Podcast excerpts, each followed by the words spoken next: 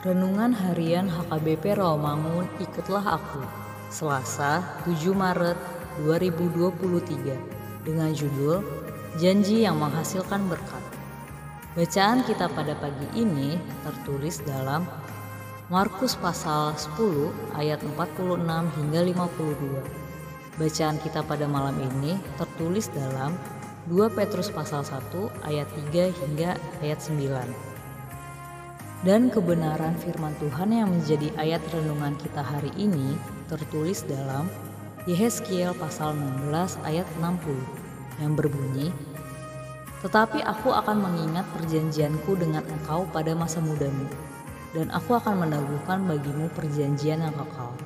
Demikian firman Tuhan. Sahabat ikutlah aku yang dikasihi Tuhan Yesus. Setelah Allah menghukum Yerusalem dan seluruh bangsa Israel, ia akan mengingat kembali janji-janjinya kepada Abraham.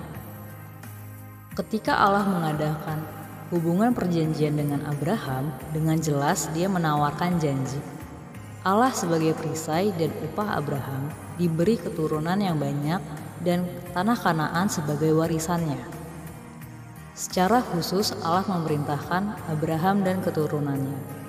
Perjanjian Allah dengan Abraham disebut sebagai perjanjian yang kekal. Allah bermaksud agar perjanjian itu menjadi rencana mengingat perjanjian Allah dengan manusia yang kekal. Namun, rencana itu dapat diputuskan oleh keturunan Abraham, sehingga Allah tidak terikat lagi pada janjinya. Sebagai contoh, janji bahwa tanah Kanaan akan menjadi tanah warisan yang abadi bagi Abraham dan keturunannya dilanggar oleh kemurtadan Israel dan ketidaksetiaan Yehuda serta penolakan mereka untuk mentaati hukum Allah.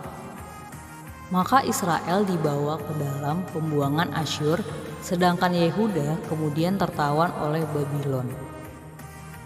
Persetujuan untuk mematuhi Allah ini tetap merupakan syarat perjanjian. Hanya bertekun dengan ketaatan kepada perintah-perintah Tuhan dan mempersembahkan yang terbaik sebagai kewajiban kepada Tuhan, bangsa Israel dan kita akan tetap menjadi miliknya dan terus menerima berkat-berkatnya. Dengan kata lain, kelangsungan pemilihan Israel selaku umat Allah tergantung dari ketaatan kepadanya sebagai Tuhan yang mereka percayai.